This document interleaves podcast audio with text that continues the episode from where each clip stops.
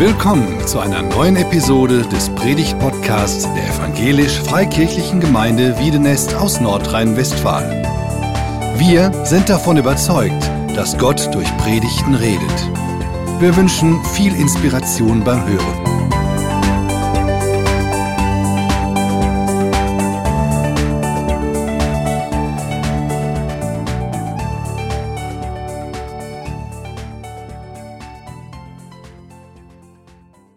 Ja, da habe ich mir was vorgenommen. Hm?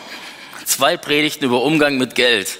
Gott oder Mammon. Mammon so als das umfassendste Wort, was wir im Neuen Testament finden, wo alles drunter fällt, Geld, Besitz, das ganze Materielle. Habt ihr eure prall gefüllten Portemonnaies dabei? Ich hoffe ja. Ihr an den Bildschirmen. Äh, Online-Spenden ist möglich. Ja, beim Abspann vom Gottesdienst und vorher wird das ja immer gezeigt. Und jetzt hören wir uns zwei Predigten an und danach sind alle finanziellen Probleme der Gemeinde gelöst.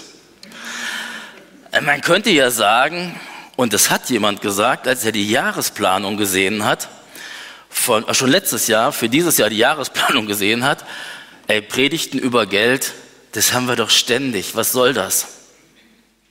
Ich weiß gar nicht, ob wir das ständig haben, aber eins sage ich euch, ihr und ich,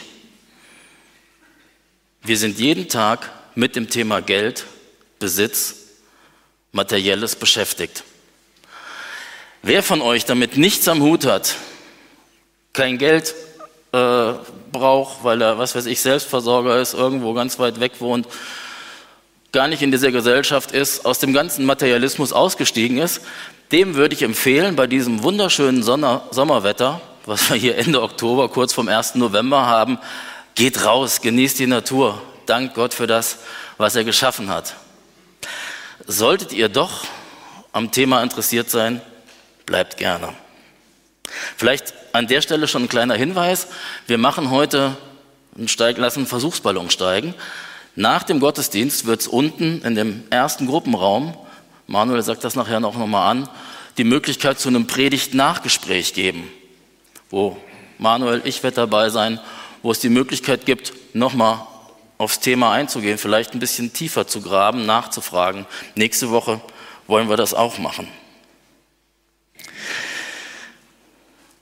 Gott oder Mammon? Diese Frage berührt, so heißt es da auf der Folie, unser Herz, unseren Verstand, unser Handeln, unsere ganze Persönlichkeit, unser ganzes Menschsein. Ich habe mal einen interessanten Artikel in der Zeitung gelesen, da ging es um den Rettungsdienst im Oberbergischen Kreis. Und wenn die an eine Unfallstelle kommen, war auch der große plakative Aufmacher an der Überschrift, da heißt es dann immer, behandle zuerst das, was tötet. Es bringt nichts, wenn du mit deinem Rettungswagen als Rettungssanitäterin oder Rettungssanitäter an die Unfallstelle kommst und sagst, ach guck mal, er hat einen Arm aufgeschürft, ich klebe mal ein Pflaster drauf, wenn gleichzeitig irgendwo eine offene Wunde ist, wo das Blut nur so rauspulsiert dann kümmere dich zuerst um die offene Wunde und irgendwann kannst du ein Pflaster kleben. Ähnlich bei unserem Thema. Kümmere dich zuerst um die Grundlagen, um das, was in dir ist, um dein Herz, um deine Einstellung, um deine Grundwerte, bevor du dir überlegst, wie kann ich mit Geld umgehen, wie sollte ich das am besten tun, wie gebe ich es aus, wie lege ich es an. Und deshalb heute in dem ersten Teil Gott oder Mammon? Erstmal gucken wir auf unser Herz. Stellt euch vor, ihr seid mit Jesus auf dem Berg. Er hat schon ziemlich viel gepredigt und kommt am Schluss dieser Predigt, nämlich der Bergpredigt, Matthäus 6, auf dieses Thema zu sprechen. Ihr habt gar keine Bibel dabei. Ihr seht auch die Bibelverse zum Teil erst gleich in der Präsentation. Stellt euch vor, ihr sitzt mit Jesus da und jetzt sagt Jesus noch, wirklich ein paar gewichtige Dinge. Und er sagt, sammelt keine Schätze hier auf der Erde, denn ihr müsst damit rechnen, dass Motten und Rost sie zerfressen oder Einbrecher sie stehlen. Sammelt lieber Schätze bei Gott. Dort werden sie nicht von Motten und Rost zerfressen und können auch nicht von Einbrechern gestohlen werden. Denn euer Herz wird immer dort sein, wo ihr eure Schätze habt. Aus dem Auge leuchtet das Innere des Menschen. Wenn dein Auge klar blickt, ist deine ganze Erscheinung hell. Wenn dein Auge durch Neid oder Habgier getrübt ist, ist deine ganze Erscheinung finster. Wie groß muss diese Finsternis sein, wenn statt des Lichts in dir nur Dunkelheit ist? Niemand kann zwei Herren zugleich dienen. Er wird den einen vernachlässigen und den anderen bevorzugen. Er wird dem einen treu sein und den anderen hintergehen. Ihr könnt nicht beiden zugleich dienen, Gott und dem Geld. Was für eine Provokation. Jesus spricht die Leute, da waren seine Jünger dabei, da waren aber auch eine ganze Menge andere Leute dabei, die zu ihm kamen aus den unterschiedlichsten Motiven an und sagt dann, ihr könnt nicht beiden zugleich dienen, Gott und dem Geld. Und in diesem Sinne geht es um ein Entweder-Oder. Jesus leitet ja ein hier damit, dass wir keine Schätze auf der Erde sammeln sollen. Und wenn man sich das so durchliest, ne, die könnten von Motten und Rost zerfressen werden oder Einbrecher könnten sie stehlen, da lachen wir heute drüber. Ne? Motten? Wer hat von uns noch Motten zu Hause? Wir haben noch Mottenkugeln oder Mottenpulver. Rost? Ey, wir haben Metalle, die rosten überhaupt nicht bei uns im Haushalt. Das ist doch alles aus Edelstahl. Einbrecher, okay, wer das erlebt hat, der hat meistens erstmal zumindest ein kleines Trauma, wenn bei ihm eingebrochen worden ist, aber ich glaube, beim Großteil von uns ist noch nicht eingebrochen worden. Und vielleicht hatten wir mal so einen Handtaschendiebstahl oder so, was mit viel Lauferei verbunden war, um neue Ausweise irgendwo zu bekommen. Aber unsere Existenzgrundlage hat uns, glaube ich, niemand bisher gestohlen. Die Predigt halte ich nicht zum ersten Mal, die halte ich tatsächlich schon seit 15 Jahren. Immer mal wieder. Und die halte ich gerne, weil ich auch ständig seit 15 Jahren mit dem Thema Geld privat zu tun habe. Und weil es immer wieder was ist, wo ich merke, ho, wo holst du dir deine Sicherheiten im Leben her? Und wenn ich das lese mit dem Motten, mit dem Rost und mit den Einbrechern, dann habe ich mal irgendwann eingefügt, hier auf meinem Skript steht das, es könnte auch sein, dass eine Konjunkturkrise kommt, die ein weltweites Ausmaß annimmt und alle scheinbar sicheren Werte wertlos macht. Könnt ihr euch erinnern, die Bankenkrise 2009? Das Unwort des Jahres war darauf notleidende Banken, weil die Banken in Deutschland und weltweit gerettet werden mussten. Da ging es um diese Immobilienblase, die geplatzt ist. Weit weg. Letztes Jahr habe ich gesagt, wo ich diese Predigt mal gehalten habe, Klimakrise. Es könnte ja sein, dass eine Klimakrise kommt weltweit und wir dadurch ganz viel investieren müssen und dass uns das Geld flöten geht.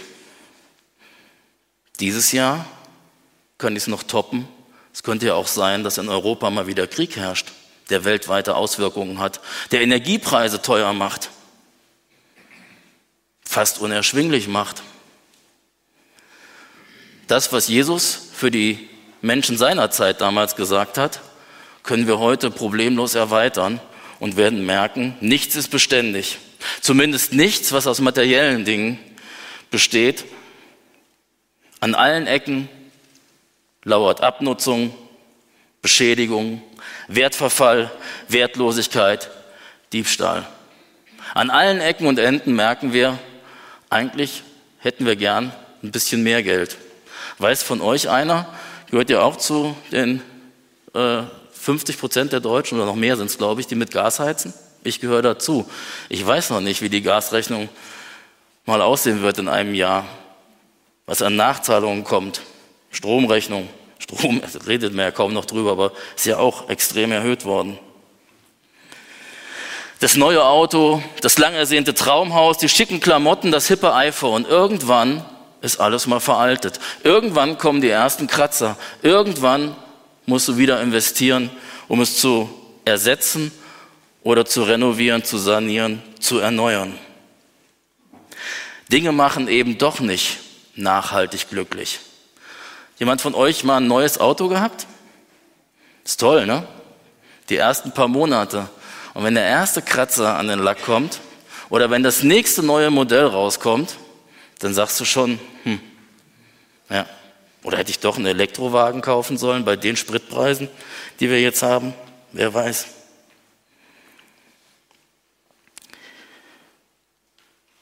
Die Worte, die Jesus hier gebraucht, die sind nicht nur an Reiche adressiert. Das ist mir auch ganz wichtig zu sagen. Selbst wir, die wir hier sitzen, aus Deutschland kommend, in einem Land, wo es uns eigentlich richtig gut geht, haben ja ganz unterschiedliche Voraussetzungen, was unsere Finanzen betrifft. Reiche werden natürlich häufig versucht sein, noch reicher zu werden, ihren Standard zu halten. Weniger Bedürftige drehen sich mit ihren Gedanken darum, wie kann ich erstmal weniger Begüterte, nicht Bedürftige, entschuldigt, weniger Begüterte drehen sich erstmal mit ihren Gedanken darum, wie kann ich auf einen bestimmten Standard kommen. Ja, ich möchte auch gerne meinen Urlaub fahren. Oder ich möchte gerne ein zweites Mal in Urlaub fahren. Oder ich möchte gerne dies oder jenes mir anschaffen. Das Ergebnis, ob du reich, mittel oder arm bist, ist dasselbe. Alles dreht sich nur ums Geld. Um nicht missverstanden zu werden, in dieser Predigt oder der nächsten Predigt, gerade nächsten Sonntag, geht es darum, wie können wir mit unseren Finanzen, mit unserem Geld richtig umgehen. Es geht nicht darum, dass wir jetzt gleichgültig diesem Lebensbereich gegenüberstehen. Aber an diesem Sonntag soll das Fundament gelegt werden, auf das wir am kommenden Sonntag aufbauen können. Was sollen wir denn jetzt tun? Was ist denn die richtige Alternative, wenn wir Angst haben müssen, dass unsere Werte wertlos werden, abhanden kommen, dass wir uns vielleicht einen ganz normalen Lebensstandard, den wir seit Jahrzehnten gewohnt waren, nicht mehr leisten können und nur damit wir in Anführungsstrichen das Haus warm haben und das Licht anschalten können und Lebensmittel kaufen können, viel, vielleicht fast alles von dem, was wir haben, investieren müssen und dass das Ganze on top gar nicht mehr möglich ist. Und Jesus sagt hier, sammelt lieber Schätze bei Gott. Jesus hat anscheinend gar nichts gegen das Schätze sammeln, aber er sagt, sammel die Schätze an der richtigen Stelle. Nicht in deiner Schatztruhe oder in, bei deiner Bank, sondern sammel Schätze bei Gott. Wie kann man Schätze bei Gott sammeln? Auch in unserem Zusammenhang wird Jesus später sagen, trachtet zuerst nach dem Reich Gottes und nach seiner Gerechtigkeit. Dann wird euch alles andere zuteil werden. So kann man Schätze bei Gott sammeln. An anderer Stelle im Lukasevangelium, ja, da wird es auch gesagt. Das kommt überall vor, dieses, diese Worte Jesu über Geld und Umgang mit Geld und Besitz. Denn euer Herz wird immer dort sein, wo ihr eure Schätze habt. Wir machen mal einen kleinen Selbsttest. Was würdest du machen, wenn du einen Wunsch frei hättest?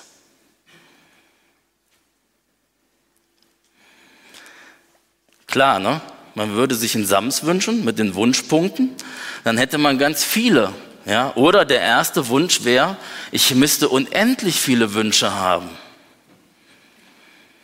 Wie viel Geld würdest du dir wünschen? Jetzt kommt jemand rein mit einem Geldkoffer. Wie viel sollte da drin sein, damit du dir deine Wünsche erfüllen kannst? Reicht das Portemonnaie noch? Ich habe ja schon vom Geldkoffer gesprochen. Was ist bei euch rausgekommen? Welchen Wunsch hättet ihr frei? Guckt mal, und da bitte ich die Jüngeren, den Älteren zu helfen, unter eure Stühle, unter vier Stühlen klebt was, was da nicht hingehört.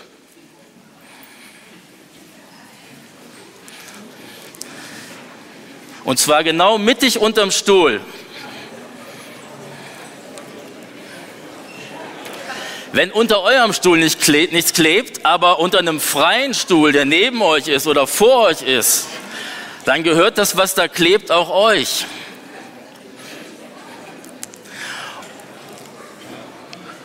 Und wer sich jetzt sagt, ich bin heute hierher gekommen, um in Ruhe eine Predigt zu hören, der sollte wissen, wenn es um Geld geht, schaffe, schaffe, Häusle bauen. Man muss sich bewegen, man muss sich anstrengen, damit man zu was kommt. Da hinten, wie viel hast du gefunden? 20 Euro. 20 Euro? Was haben wir da gefunden? Fünf Euro. Naja. Noch irgendwo was gefunden worden? 50 Euro. Und auf der Seite hier? Ey, kommt, da klebt auch noch unter einem Stuhl. Warte mal, 50, 20, 10, 5, irgendwo sind noch 10 Euro. Ja, ich weiß, ihr seid zu reich. Für 10 Euro, da begebt ihr euch nicht mehr unter eure Stühle. Wer es findet, kann es haben. Ich hatte mal überlegt, ich sage meiner Frau, unter welchem Stuhl die 50 Euro sind und die soll sich da hinsetzen, ja? Und jetzt lacht die da hinten. Hast du die 10 Euro gefunden? Ist da nicht in der letzten Reihe, da habe ich was hingeklebt, da bin ich mir sicher. Ohne dass ich wusste, dass du da sitzt, irgendwo da hinten, letzte Reihe. Muss was sein. Unter euren Stühlen. Vielleicht ist es auch abgefallen und jemand hat es schon mitgenommen. Das kann natürlich auch sein.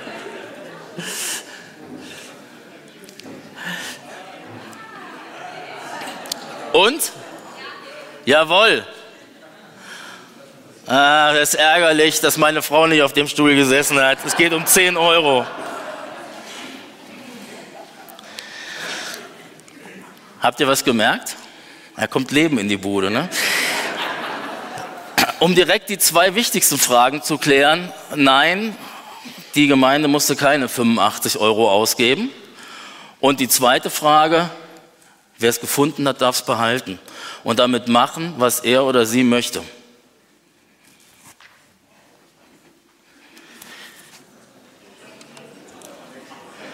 Aus dem Auge leuchtet das Innere des Menschen. Ich habe mich gefragt, als ich den Predigtext gelesen habe oder diesen Text gelesen habe, wir sind ja noch mit Jesus auf dem Berg und er hat uns was vom Schätze sammeln gesagt und ne, sammelt Schätze bei Gott, komme ich noch mit. Und dann kommen auf einmal diese Verse da mittendrin, Matthäus 6, 22, 23, wo es heißt, aus dem Auge leuchtet das Innere des Menschen. Wenn dein Auge klar blickt, ist deine ganze Erscheinung hell. Wenn dein Auge durch Neid oder Habgier getrübt ist, ist deine ganze Erscheinung finster. Wie groß muss diese Finsternis sein, wenn statt des Lichts in dir nur Dunkelheit ist? Komische Worte. Was steht da? Was sagt Jesus damit? Er sagt, unser Auge, unser Blick kann unsere Freigebigkeit oder unsere Habsucht offenbaren. Wie schauen wir die Dinge an, die wir gerne wollen oder die wir weggeben müssen? Wie hast du gerade vielleicht ein Augenleuchten gehabt, als du den Schein unter deinem Stuhl gefunden hast? Und wie haben die Leute daneben geguckt? Wie habt ihr geguckt und euch gesagt, jetzt habe ich gar nicht unter dem Stuhl gesessen? 50 Euro. 20 Euro, 10, 5, egal. Mir wird zu jeder Summe was einfallen, was ich mit dem Betrag machen würde. Ja? Neid und Habgier schließen den Frieden aus, hat der Philosoph Erich Fromm mal gesagt. Neid und Habgier schließen den Frieden aus. Und wenn du gerade vielleicht neidisch auf deine Sitznachbarin oder deinen Sitznachbar geguckt hast, der, den, der das Geld gefunden hat, dann kannst du nicht zum Frieden kommen, kannst du nicht den Frieden erleben, den du erleben darfst, wenn du dich von der Macht des Geldes frei machen kannst oder frei gemacht hast. Unser Auge kann sich eigentlich immer nur auf eine Sache voll konzentrieren. Habt ihr mal auf der Autobahn gemerkt, dass Autos, die euch gerade überholt haben, auf einmal langsam werden? Und dass ihr die überholt? Dann guckt mal rüber, was passiert da gerade?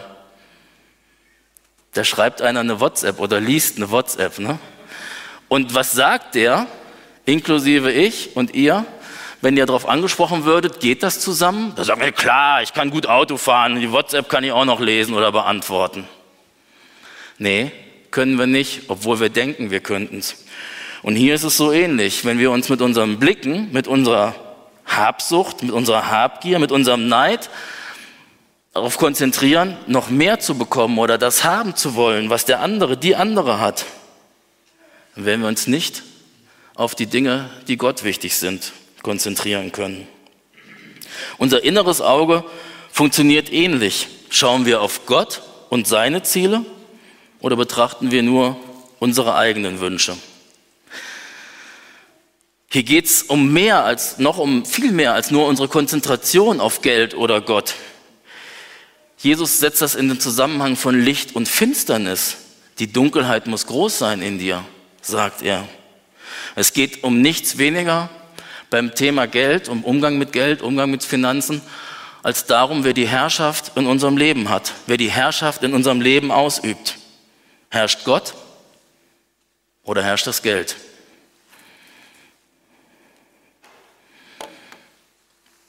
Nichts, was der Mensch von außen in sich aufnimmt, kann ihn unrein machen. Nur das, was aus ihm herauskommt, macht ihn unrein. Aus seinem Herzen kommen die bösen Gedanken, sagt Jesus an anderer Stelle. Klar, ich werde auch von außen angetriggert. Manche Versuchungen kommen ja gerade dadurch, dass ich was sehe, was erlebe, was berühre. Aber mein größter Feind, merke ich, sitzt in mir drin. Das, was aus mir rauskommt, wie ich geprägt bin, wo ich meine Werte habe, wo ich mich dran festmache, meine innersten Einstellungen, die bestimmen mein Handeln und mein Verhalten. Wenn unsere Augen der Spiegel der Seele sind, was spiegeln sie den Menschen um dich herum? Was bekommst du gespiegelt? Wenn im Alten Testament es das Gebot gibt, du sollst nicht begehren, deines Nächsten Haus, Vieh, was weiß ich, was da alles ähm, genannt wird, das geht mit neidischen Blicken los. Aber es sind nicht nur die Blicke, sondern es ist nur ein Ausschnitt, worüber wir reden, womit wir unsere Zeit verbringen, das spricht Bände. Und ganz ehrlich, ihr Lieben, ich rede nicht nur von euch, als jemand, der hier zwei Stufen höher steht, damit man ihn sehen kann. Ich rede von mir. Worüber ich rede, was meine Themen sind, wie ich meine Zeit verbringe, wo ich mich mit beschäftige, das spricht Bände über meine wahren Wünsche und Motive. Und in Bezug auf unsere Einstellung zu Geld und Besitz können wir noch einen kleinen Selbsttest machen. Das ist die Inselfrage. Habt ihr die mal gehört? Gibt es in manchen so Fragebogenkataloge, wenn man irgendwelche berühmten Menschen äh, interviewt. Welche drei Dinge würdest du mit auf eine einsame Insel nehmen?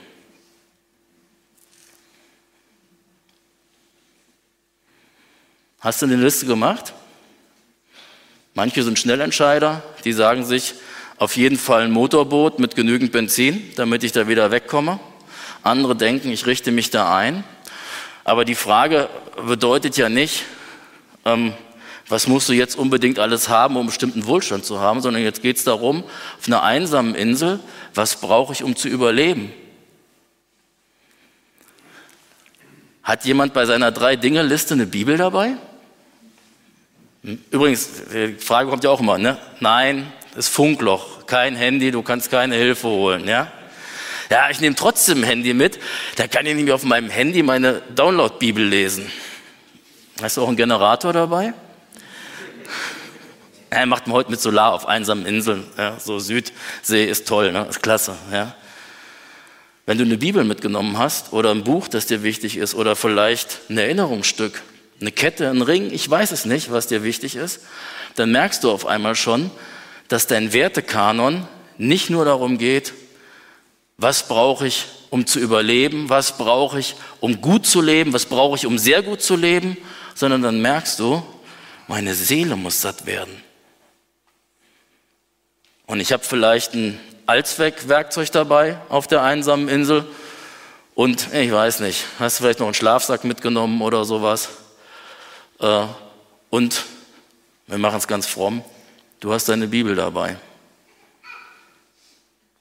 Was trägt dich durch? Wahrscheinlich alles drei zusammen, aber Wort Gottes auf jeden Fall. Warum hören wir das Sonntag für Sonntag von Menschen, die uns berichten, und dann war die Gemeinde für mich da, die hat für mich gebetet, ich habe was gelesen in Gottes Wort. Die Situation hat sich noch nicht mal richtig geändert, aber ich habe einen inneren Frieden bekommen. Es geht um mehr und es muss mehr geben als das Äußere, das Materielle. Nochmal, wer oder was uns beherrscht, wird durch unser Leben zum Ausdruck kommen. Beherrschen wir unser Geld oder beherrscht es uns? Niemand kann zwei Herren zugleich dienen. Er wird den einen vernachlässigen und den anderen bevorzugen. Er wird dem einen treu sein und den anderen hintergehen. Ihr könnt nicht beiden zugleich dienen, Gott und dem Geld und dem Geld. Punkt. Worte von Jesus. Ihr könnt nicht beiden zugleich dienen. Aber jetzt stellt sich doch die Frage, wie kann man sein Geld, seinen Besitz beherrschen, anstatt von ihm beherrscht zu werden?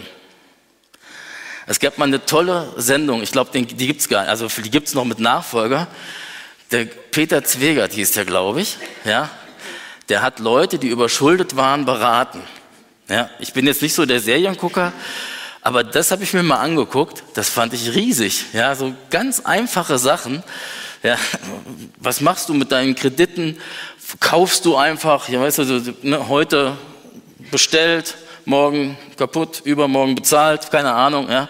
So fand ich eine irre Sendung, muss aber dazu sagen, ich glaube, sie helfen, so Ratgeber oder Finanzratgeber, aber sie lösen nicht unser Grundproblem. Es geht auch nicht um den Wert oder die Größe unseres Besitzes, wenn wir in uns reingucken, unsere Grundwerte. Wenn es darum geht, wem dienen wir? Man kann reich und freigebig sein und das Reich Gottes nach vorne bringen und man kann arm und knauserig sein. Allerdings gibt es natürlich auch das Umgekehrte. Ne? Immer größerer Reichtum, immer größerer Besitz macht abhängig davon, dass man noch mehr haben will. Egal also, wie viel man hat, wenn wir uns vom Geld beherrschen lassen, hintergehen wir Gott. Es hat mal jemand gesagt, Geld ist ein guter Diener, aber ein schlechter Herr. Und wir entscheiden nicht, ob einer von beiden über uns herrscht, sondern nur wer. Eine Antwort, vielleicht sogar die Antwort auf die Frage, wie man sein Geld bzw. seinen Besitz beherrschen kann, ist es Dienen. Statt zu herrschen, Macht und Geld anzuhäufen, dürfen wir dienen, um eben von der Macht des Besitzes, von der Macht des Geldes loszukommen. Jesus ist hier ganz eindeutig. Niemand kann zwei Herren dienen. Gottesdienst und Gelddienst schließen sich, schließen sich aus, schließen einander aus. Wenn ich bei Schalke 04 einen Vertrag habe, kann ich nicht vor Borussia Dortmund auf Torejagd gehen. Wenn ich bei einer Firma einen Vertrag unterschrieben habe und da arbeite, und da mein Geld verdiene und mein Geld bekomme und für diese Firma so tätig sein soll, dass sie weiterkommt und vorankommt, dann kann ich mich nicht mit dem Konkurrenten eins machen und an seinen Zielen arbeiten. Ich spitze das nochmal zu. Wenn ich Gott mein Vertrauen in Gebeten und Liedern ausspreche, kann ich nicht meine finanziellen Entscheidungen treffen, ohne ihn mit einzubeziehen.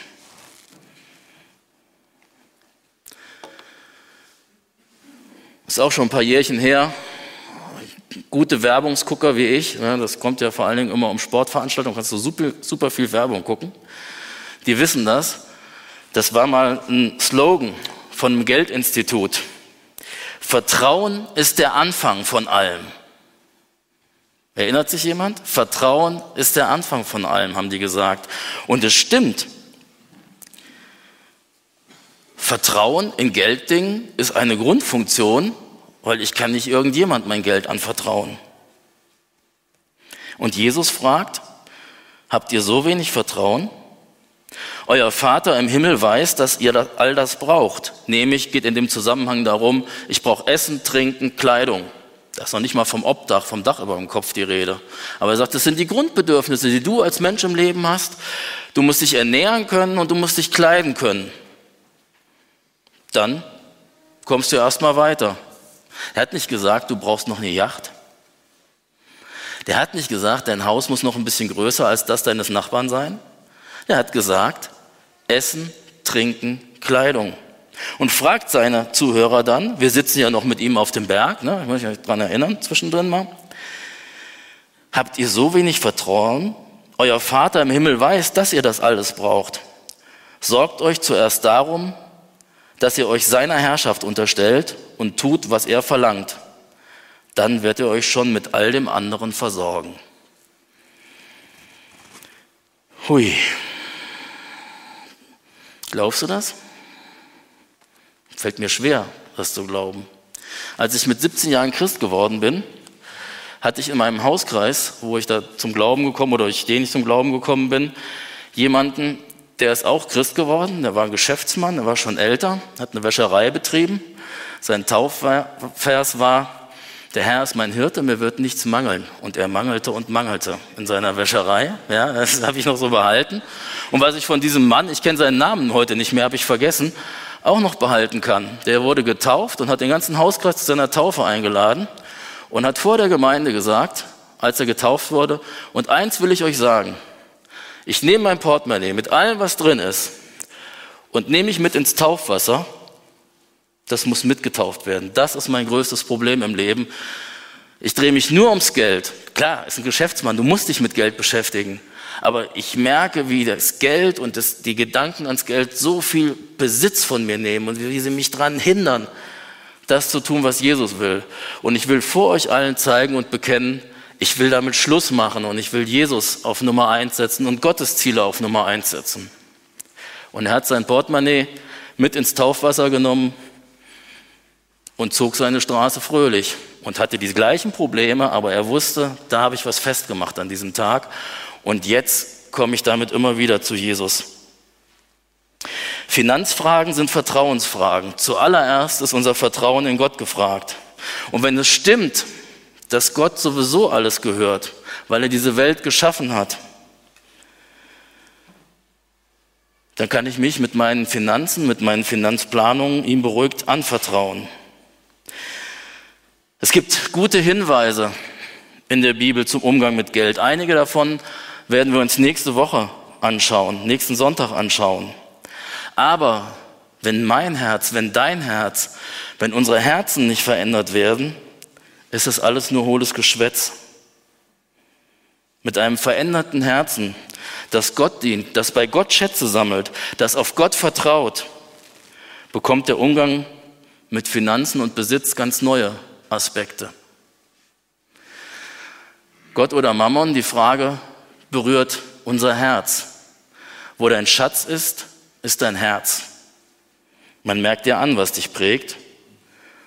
Gott zu vertrauen ist der Anfang, um ihm zu dienen und nicht dem Geld zu dienen.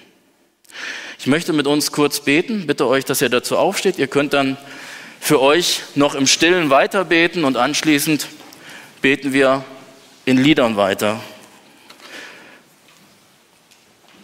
Vater im Himmel, ich möchte dir Danke sagen, dass du großer Gott dich um uns kleine Menschen kümmerst.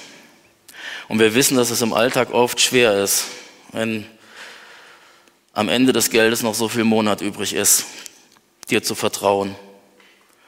Und ich bete darum, dass wir Menschen sind und werden, die unser Vertrauen in dich setzen und dann auch erleben. Und das kannst ja nur du machen, dass du uns durchbringst. Danke, Jesus.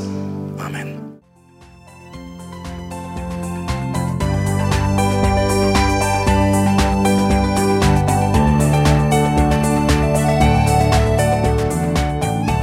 Sie hörten einen Predigt-Podcast der EFG Wiedenest. Weitere Predigten, Informationen zu Jesus Christus und zu unserer Gemeinde gibt es unter www.efg-wiedenest.de.